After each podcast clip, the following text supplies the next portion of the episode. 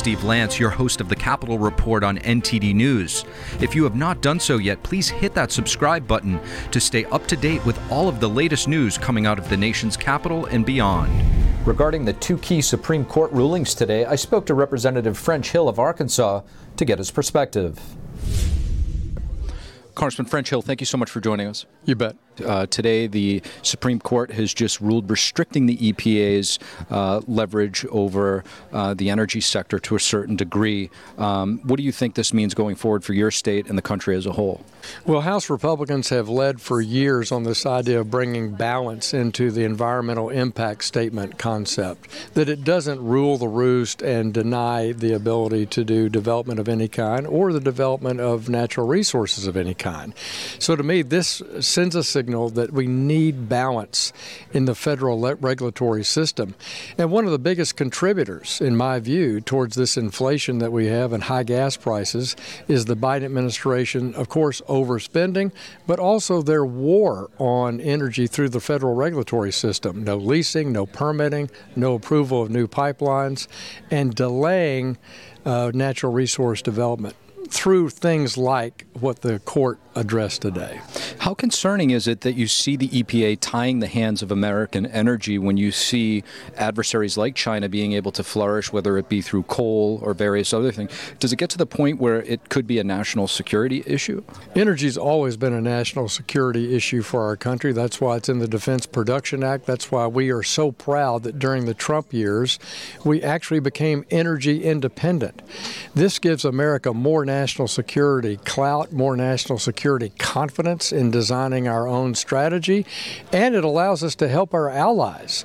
This has gone in complete reverse by the Biden administration's obsession with climate change and actually uh, petitioning uh, rogue nations to produce more, like Venezuela, Iran, or Saudi Arabia.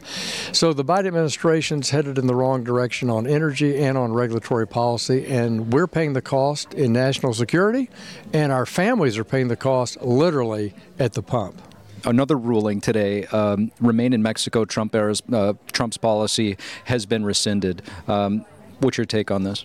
I think it's uh, a mistake. You know, we have uh, two big components. I think that have hurt our uh, border security. First is the physical security. How many agents do we have? How many miles of wall do we have? The technology, the radios, all the things you think of as physical security. Those have really advanced during President Trump's administration, but over many years, we've gotten better at it. But also, interior enforcement is what people tell you is the real, real way to.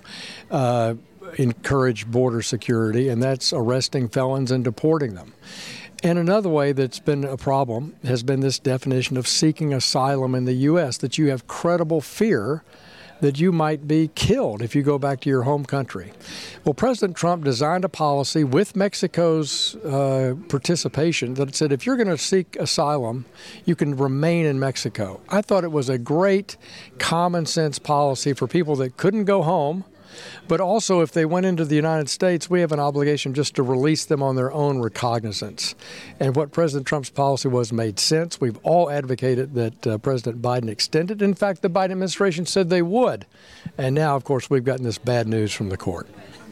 Congressman French Hill, thank you. Great to be with you. In D.C. this week, people around the world have gathered to shed light on religious persecution at the International Religious Freedom Summit. Today, there's a spotlight on China's hidden crime of forced live organ harvesting. NTD's Melina Wisecup brings us more. I'm here at the International Religious Freedom Summit in Washington, D.C., and this afternoon there's a strong focus on China's persecution against spiritual believers, which is still happening to this day so it is still killing people. And my mom is a very good example. She suffered since the very beginning of the persecution for the last 23 years. His mother was killed just a few months ago after being arrested three times and tortured simply for practicing a meditation discipline called Falun Dafa. Practitioners of this ancient spiritual belief follow the principles of truthfulness, compassion, and tolerance. The more people know about this, the less people will suffer. And one young girl, Minghui Wang, felt the pressure of the persecution at a very young age. When she was just five years old, she saw her mom at a brainwashing center. Being tied up on a chair with like a thick plastic tube inserted into her nose, and she was um, being force fed. That was the first time I ever saw my mother. She was being was, used as a pawn in the Chinese Communist Party's agenda to force her mother to give up the practice. It was a way to like break her spirit. But the Chinese Communist Party's brutal persecution has reached unimaginable horror. Many of these prisoners of conscience are victims of live forced organ harvesting. Uh, what, what shocked me the most uh, is the stitches uh, on his throat area, and uh, the incision was uh, all the way down, which clearly indicated that my father's organ had been harvested, likely while he was still alive. Yuhan was 19 years old when her father died. I, I stepped closer to unbutton the clothes, and uh, uh, after I'm um, opening two buttons, and the police immediately stopped me and uh, forced my family out of a facility. But they all tell me that despite this torture and the mental scars, they refuse to renounce their faith. We believe in truthfulness, compassion, and tolerance. That is not wrong. That is universal principles, and it has made me become a better person. Because of their perseverance and dedication to the practice and telling their stories of meeting face to face with the persecution, the Communist Party was not successful in squashing the Falun Dafa practice. It really turned my life around pretty quickly, and it, and um, I was just trying to learn how to be a good person, and it, it really did that for me. Their shared message is that this practice is good and it is a crime against humanity to persecute these people for their faith. Reporting in Washington, D.C., Melina Wisecup, NTD News. Today at the summit, former Congressman Frank Wolf told me he has seen firsthand evidence about forced organ harvesting. Wolf served in Congress for over three decades. He says one of the biggest problems here in Washington is that too many prominent former officials are now lobbying on behalf of the Chinese Communist Party. Well, thank you so much for joining us here. Uh, you know, when you were congressman for a long stretch, when the uh, Falun Gong spiritual movement uh, started to be persecuted by the Chinese regime in the early 2000s, 1999, uh, you were one of the very few, very outspoken ones against that persecution. What made you uh, so clear and able to speak out against those atrocities? Well, there were a number of things. I had visited China a number number of times. Uh, Congressman Chris Smith and I had, and then Harry Wu, who was a friend of mine who has since died, uh, gave me information, showed me pictures of people in China uh, who who were in prison.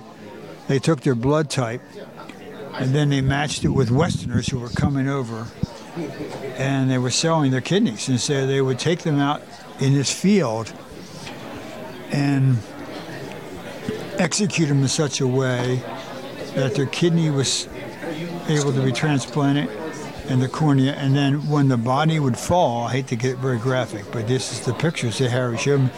They would put the, the body in an ambulance, and at that time they were taking the Westerners who were coming into the hospital to, to prepare them.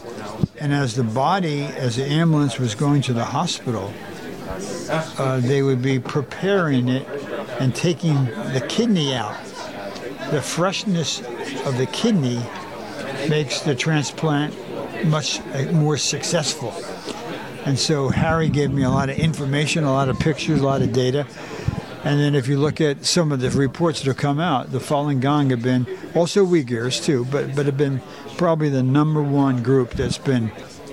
I mean, I mean, it's really hard to imagine. I think in the West, it's almost unfathomable when we hear it, when we read about it, forced live organ harvesting. But you saw uh, evidence with. I saw evidence. Harry actually showed me interviews that he had done with the doctors. He went in as if he was looking for a kidney, and they would tell him how it worked, how what the cost was, and everything else. And so he, I saw the data, I saw the information, and then and if you lose your kidney, you know, I mean. Yet we see a certain amount of legitimacy that the Chinese regime has on the world stage. Do you think that their human rights record and continued abuses is kind of their Achilles heel that, if exposed, could uh, change the tide? I think so. Yeah, I I think so. Yeah, uh, it's. Uh, I uh, pray for China that, that it changes every every every night. But yeah, I think so. I'm going to end with this. Your biggest problem, Falun Gong's biggest problem. Listen carefully. The Uyghurs' biggest problem. Christians' biggest problem.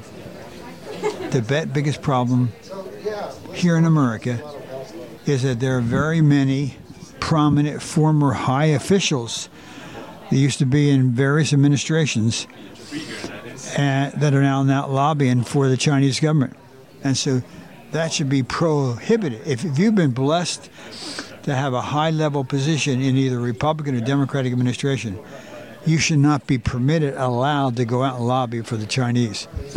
So the Chinese are now literally creating genocide against the Uyghurs and what they're doing on every faith group from Falun Gong to the Tibetans. Uh, I've seen firsthand what they've done into Tibet. So I, I think that is, you have to take this issue on. And if you don't take this issue on, you're just kind of pretending. You're, you're, you're just having an article and you're, and you're going on.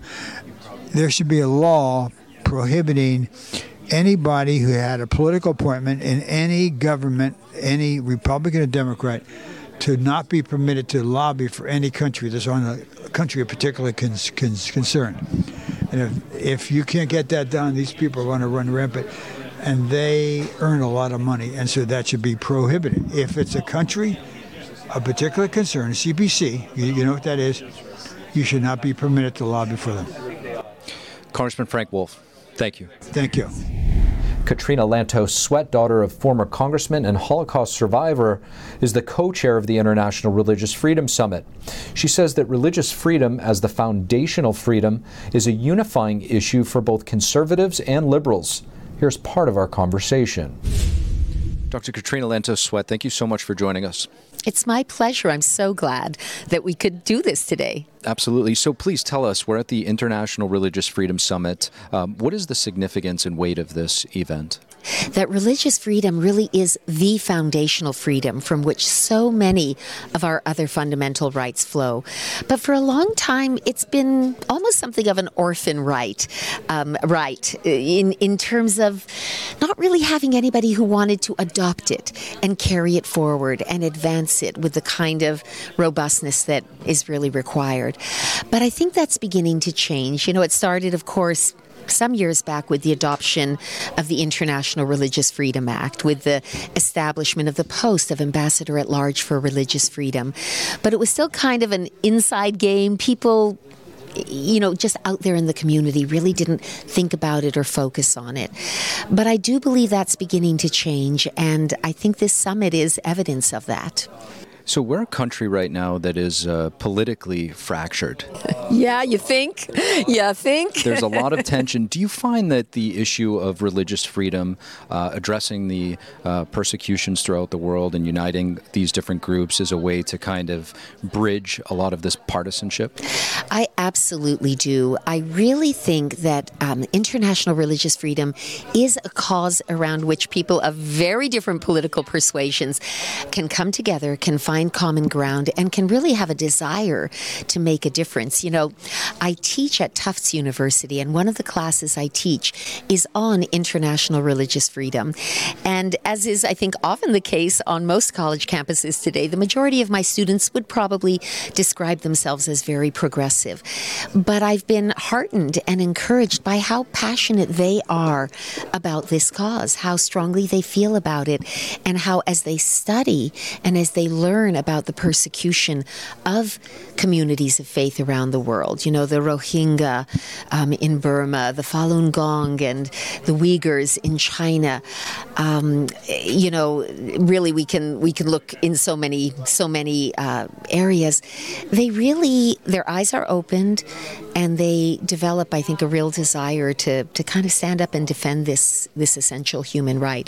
I also think politically, we look, um, you know, for example example, at the U.S. Congress, where it's very hard to find common ground. But we have really strong bipartisan support for this foundation, both at the congressional level. The Biden administration is very engaged with us. We have had participation from uh, Secretary of State Blinken, from Melissa Rogers, who is the special advisor to the president on religious matters, from Ambassador Rashad Hussain, um, the new ambassador at large for religious freedom. So sometimes people tend to think of religious freedom as more of an issue that's embraced by the conservative side of the of the uh, ledger but I think especially when it comes to international religious freedom it really is a unifying issue.